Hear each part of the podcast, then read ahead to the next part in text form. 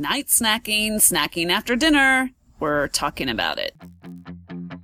Welcome. You're on air with Ella, where we share simple strategies and truths from people who are doing something better than we are. Whether it's wellness or fitness and fat loss, to just living better and with more energy, or changing your mindset to accomplish more in your own life and succeeding however you define it. This is where we share the best of what we're learning from the experts, and we're learning more every day. Live better, start now. Hey, what are we doing today? Are we walking? Are we doing laundry? Are we driving to work? Are we driving home from work? Whatever it is that we're doing together, I love it. Thanks for bringing me along. Wanted to talk to you about a subject that is plaguing some of you. Some of you can't decide whether it's plaguing you or not. Some of you don't have this issue, but it's the issue of night snacking and the mindless eating that occurs after dinner is over, after the kitchen is or should be shut down and that sort of thing. We are talking all about nighttime snacking and what you had to say about it and what I have to say about it. So let's jump in. So first of all, I think it's pretty obvious what we're talking about. Now, nighttime snacking and snacking after dinner can be defined differently by different people and you might have different circumstances, but just humor me, okay? Let's keep this really, really simple. The presumption here is that you want to stop nighttime snacking. Now, we'll challenge that presumption toward the end of the show, but this show is meant to be helpful for people who are actually looking to break this pattern in their life, okay? So I asked you guys about this on social media and you said it was a problem. So Nicolette said, Oh, I'm excited to talk about this. My willpower is gone by the end of the day. And if you throw in a glass of wine, no snacks are safe from me. And Betsy said, nighttime snacking is my nemesis. If I could just shut my hole after 6 p.m. And Ty said, I am the worst when it comes to night snacking. I hate that I do it. Valerie said, I tend to snack on leftovers as I'm cleaning up the kitchen after dinner and even as I'm making my lunches for my kids for the following day. Open to any and all suggestions. Finally, longtime loser, that's her handle on Instagram, longtime loser said, I want to stop. It's usually two hours post being done and only occasionally, but food hangovers the next day suck. Okay. Can you relate to this? Do you have this issue? Is this a pattern you're looking to break in your life? I want to talk about it like this. I want to talk about some prevention evasion tactics, if you will. How to maybe not even allow this to occur in your life. And then I want to talk about how to shut it down if you find yourself right there, right on the verge. All right. Then we'll talk about whether it's even a good idea for you to even think this way. Maybe nighttime snacking is not the worst thing that ever happened to you. We'll talk about that. Okay. So the first couple of evasion tactics that I have for you to have this not even come up in your life are simple, but they're so true. Like they're factually correct, you guys. And we say that we know, but we don't always do. You know what I mean? And these aren't take a bubble bath or go for a walk. I know. I know. Don't you love the internet? It's like, if you're feeling a craving coming on, take a bubble bath. Like, who does that? Okay, so the first tip that I have sounds like a bubble bath tip, but it's not. It's actually something that we say and we don't do, and that is keep the foods out. Do you find that you snack on certain types of food after dinner? Many of us do. And it's often better to just practice abstinence instead of moderation and just keep those foods out of the pantry. The kids will live. Whoever else lives with you will live if you don't have the yogurt covered salty pretzels. Move on. Find something that you don't love to snack on after dinner and keep that in the pantry. it sounds so simple, but raise your hand. Raise it right now. Raise your hand if you have snacked on something that you keep in the pantry that you know damn well you shouldn't keep in the pantry because you're going to eat it after dinner. So yeah, it sounds simple, but it's not a bubble bath tip. All right. Do you want to know what the number one strategy was for prevention, according to you guys, in my very scientific survey that I conducted on Instagram and Facebook?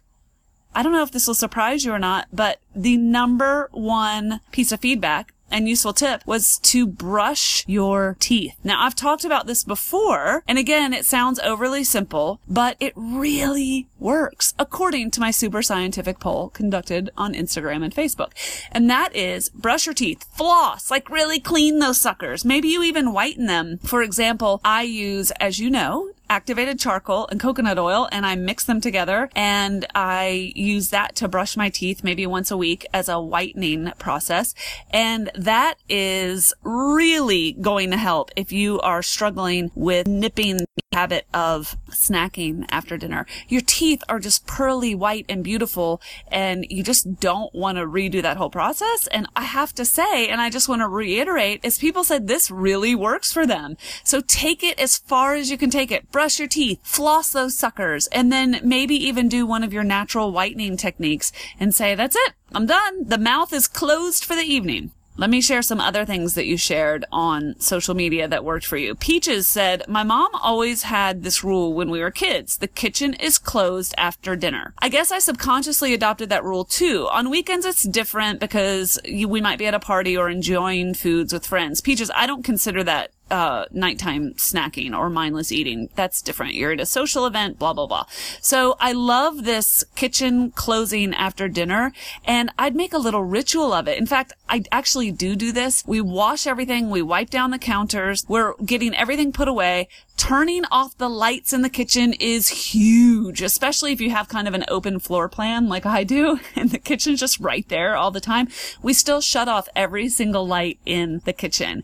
It's amazing how these little mind tricks, these little Jedi tricks can actually work for you. So we do actually have a kitchen closing ritual. I've never thought about it that way, but I am now. Thanks, Peaches. Amy agrees. She said, after dinner is finished, I clean the kitchen and shut it down. I haven't eaten after dinner in at least a decade. And she points out that she does eat a nice big full dinner with protein and fiber and either high fat or high carb. And that, that way she's not actually super hungry after dinner. And the truth is, Amy, we aren't typically eating after dinner. It's, it's oftentimes, I won't say always, obviously, but it's oftentimes not out of hunger, right? It's just a habit. So Liza says, I stopped by making a little ritual. I have a very early dinner as I go to sleep early and I wake up early. After dinner and before bed, I make a sleepy time tea and I relax and read. I no longer get hungry and if I get a little bit hungry, I know it will pass.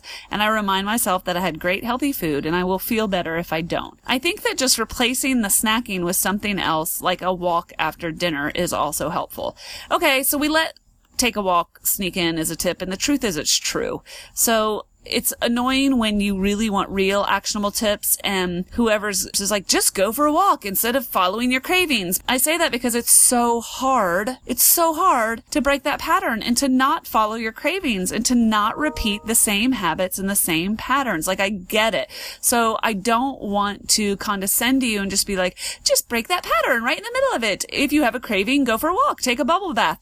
And at the same time, one of the very best ways to change a habit habit and to change a pattern is to disrupt it. So something that my family has started doing, and even honestly, I half the time can't get anyone to go with me. But after dinner, we will either walk the dog as a family, that, that we do do, or I will ride my bike. I'm lucky enough that I can ride my bike out the front door and ride it down to a greenway and kind of do my thing. And I'm not doing it as exercise, and I'm not doing it because I'm trying to train. I'm doing it because I want to get outside one more time. And while it's still nice here where I live, and it just feels relaxing and it's a nice thing to do after dinner at this beautiful time of year. And it gets me out of the house and it gets me out of the kitchen. So the kitchen is shut down, the kitchen goes black, and we either go for a walk or I ride my bike very leisurely. Another tip that I do want to mention is a lot of people say that drinking BCAAs will help curb those cravings after dinner. I often actually fill a water bottle with BCAAs and water um, after dinner and drink that down, mostly just because I still need to hydrate. I'm not done hydrating for the day and I just like it and it tends to have a little bit of sweetness. But the science says that it actually reduces your cravings. Now, I don't know because I'm not in the current habit or pattern of eating after dinner so I can't legitimately make that claim. I can just say it's something that I'm doing and whether it's working or not, I don't know, but I'm perfectly happy with it. And a lot of people say, yes, I absolutely shut my cravings down by drinking BCAA. So yes, of course, I'll link to those in the show notes for this episode. Oh, Linda threw her hat in the ring on the brushing her teeth, by the way. She said, I stopped snacking at night a few months ago. Not always succeeding, but most of the time. I increase the size of my dinner and then I brush my teeth immediately after. But really it was about breaking a habit and it took some time, which is the perfect perfect segue into the second half of what I wanted to share with you. And that is that really, really, unless this is truly about hunger, it's a habit. And yes, sometimes people are hungry after dinner. Let me give you an example. Crystal says, I'm a nighttime snacker. We have dinner at 5 because my kids go to bed early. I don't go to bed until 10 or 11. I had a bad habit of night binging and every effort to stop just seemed to make it worse. I decided just to replace what I was eating with raw fruits and veggies instead of trying to stop because I am legit hungry by 9 p.m.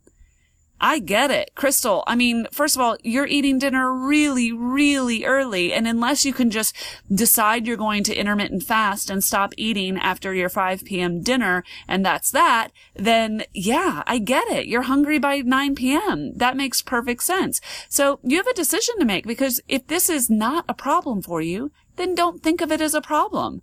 If you would prefer not to be eating, or obviously you don't want to be binging, and if binging really means you're eating with no control, obviously that's something that you might want to address. And if that's the case, what if you had more of a snack with your kids during that early meal and then had a heavier, more substantial meal after they went to bed, maybe at 8 p.m.? Just something to consider if you are still trying to cull the habit of night binging. Now, I love what Crystal points out, which was every effort to stop this seemed to make it worse. So I decided to just replace what I was eating with raw fruits and veggies. It's a great solution, Crystal. that is an absolutely great solution and perfectly falls in line with my weight loss and fat loss program that I'm trying to sell to you all, which is yours for the low, low price of free. And it's called Do What Works for you. So good job there, Crystal. All right, so let's talk about shutting it down though, when we really, really, truly do want to break this habit. And there are a couple of things that you can do that work, and not all of them work all of the time, and not all of them work for everybody. But try some of these out, see what works for you, and discard the ones that don't. One thing that works for people when they have cravings, when they have nighttime snacking, little devil sitting on their shoulder telling them that it's time to go back into the kitchen. One thing that works is to actually personify the craving, to personify that trigger telling you to binge eat. And this is just a little strategy that works with some issues and can help cull negative talk, automatic negative talk, or some urge that you really don't want to follow, like snacking at night. So personify this thing. Like picture what this voice is to you. Maybe it's a little gremlin. Maybe it's a little devil sitting on your shoulder like some kind of cartoon from 1984. Maybe it's got a face and a name and maybe it's like this ugly little troll type thing. But personify it and then tell it to bugger off. Call it out. Say, I'm not hungry. You are telling me to go into the kitchen and eat mindlessly because you want to see me do it and I won't have it. And then flick it off of your shoulder or mentally picture yourself crushing it with your fist, like whack-a-mole. But paint a picture, especially if you're a visual learner, a visual person, paint a picture of what this voice is to you, personify it in some way, and then defeat it, crush it, stomp on it, put it underneath you and stand on top of it, and then go on about your business. Another thing that I find useful when you're talking about breaking habits, such as this one, is to think about what you're pairing it with and don't pair it badly. Now, pairing is a strategy. It is a strategy when you say, I like these three television shows, but I'm only going to watch them if I'm on my treadmill or I'm only going to listen to podcasts while I'm exercising. Well, that's a terrible idea. Don't do that. And, you know, that type of thing. Pairing can be a very, very effective strategy. But have you noticed how often we will pair nighttime snacking with watching TV or maybe the, you know, maybe the Facebook scroll for hours and hours? Break the bad pairing. Bryn says snacking after dinner for me isn't off limits if I control myself. If I've had two glasses of wine, all bets are off and I open Pandora's box. Too much wine equals eating everything that's not nailed down in the kitchen. This is a really important pairing to notice that it's not working because you can put up defenses prior to and be more preemptive if you know that this is a pattern, right? TV is the same way. There are really simple, simple tips like we absolutely will not eat in the living room. We never eat upstairs. Never, ever, ever. You know, make that your religion. Like absolutely don't do it. Have a hard and fast rule. Food is consumed in the kitchen period. Somebody else said, I tend to want to snack when I watch TV, so I barely ever watch TV anymore. I go to sleep or walk instead. A nice cup of tea does it for me too. So does quality time with my hubby. I love that because I know what she's talking about. That's a great replacement activity for uh, nighttime eating is uh, snuggle time with your lovey. Nicole says, I either drink a cup of water or tea and then I go brush my teeth and I don't stay up too late or I'll get hungrier the later I stay up. That's another great pairing to break is simply staying up late for no other reason than you don't want to go to bed. That's a pairing that you want to break. Staying up later than is useful or interesting or productive is a pairing that you want to break with nighttime eating. I mean, how many times do you not go to bed because you're too tired to go to bed? right? So if you brush your teeth and wash your face after dinner, it'd be so much easier when it actually came time to go to bed. Do you know what I mean? So let's talk more about habits. You know, I refer back to Gretchen Rubin's book a lot called Better Than Before because it helps teach you how you respond to habit formation strategies by sharing with you that you are one of the four personality tendencies, an obliger, an upholder, a rebel, or a questioner. And when you know which one you are, it's so much easier to develop strategies that work for your tendency to build better habits, right? That's her whole premise. So when you understand this, you can actually develop strategies for forming the habit that work for you. For example, if you're a rebel, it's not going to work to just say, I shouldn't snack after dinner because I know it's not great for my digestion overnight. Like that's not going to satisfy you. That would satisfy a questioner who's like, why can't I snack after dinner? What's wrong with it? But for a rebel, it might work better for you to say, that's just not who I am. to make it about your identity. Does that make sense? Or I am, I'll use myself as an example. I am a triathlete and I want to feel great in my body and that is who I am. And therefore I will not snack after dinner. And that type of statement and mandate is not going to work quite as well for someone who's an obliger who responds better to outer accountability. So the obliger might want to have an accountability buddy or they might want to commit to posting on Facebook for 30 days every single thing that they eat after dinner, right? So they might create their own accountability by saying, by posting on Instagram, maybe, you know, here's everything I consumed after dinner. I'm trying to break this habit. So I'm telling you, you know, and they create this sort of external third party accountability. I don't know. People have done weirder and it works. Couple other strategies. Intermittent fasting. If this is a different way to think about not eating after dinner, and you say, it's not about what I can't do. I don't know about you. Don't you find it so much easier to do something and to build a new habit than to try to cultivate a habit of not doing something that you're already doing? Does that make sense? Like, don't tell me stop. Don't tell me not to have that. Tell me what I should do and tell me what I can eat or should eat instead of blacklisting things for me. I find it so much easier to actually do something and to take a new action and try and build a new habit and get excited about it than to cultivate a habit of not doing something. Plus, it just sounds boring. So for those of you who resonate with that, you might want to think about it as, well, I'm condensing my eating window now. So I used to snack after dinner, but now I'm trying to give my body a break and not not eat for 12 hours. And it's so much easier to start that timer right after dinner and then allow myself a 12 hour break or a 14 hour break or obviously whatever works for you. And then start my day the next day with breakfast. And when you associate it with a habit you're trying to cultivate and you're doing that because you want easier digestion or less bloating, like that's just so much easier in my opinion. And according to my personality tendency, probably that's just so much easier than saying, Oh, I can't do it. It's not naughty. I absolutely should not engage in this habit. Maybe that will speak to some of you.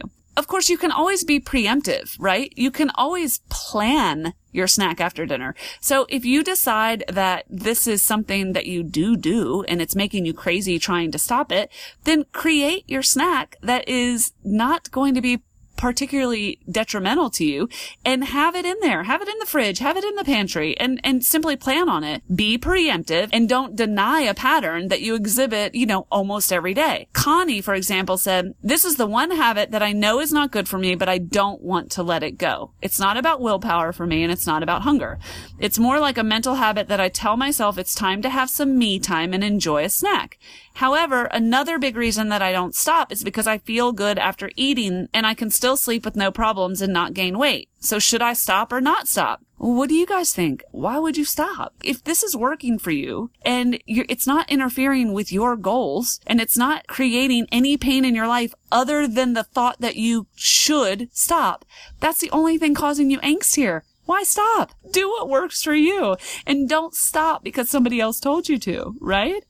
Carly said, This is such a big habit that I'm trying to break. I started five days ago and so far I'm three for five. It's amazing though. On the days after that I don't snack, I wake up with a flat belly. Interesting enough though, people claim you don't sleep as well on a full belly, but I sleep like a baby with a pleasantly full and not overly stuffed belly. Uh, Carly, I'm going to put you in the same bracket as Connie. If it's not harming your digestion, if it's not causing weight gain for you, what's wrong with it, right? So maybe the being preemptive strategy will work for you and maybe you should let go of any guilt that you may be creating around this issue. All right. The last thing I would just reiterate here is that I think we should stop shaming ourselves over activities like this, such as nighttime snacking or even mindless eating after dinner. I think that shame is not an effective strategy. I've said it before and I'll say it again. I also think that one of the ways that we can diminish the shame and reduce the feelings of guilt and really the feelings around this issue and others like it is to understand that it's a habit. It's just a habit. It is one that's sometimes wrought with emotion and sometimes hooked on to other things things because we hooked it onto other things.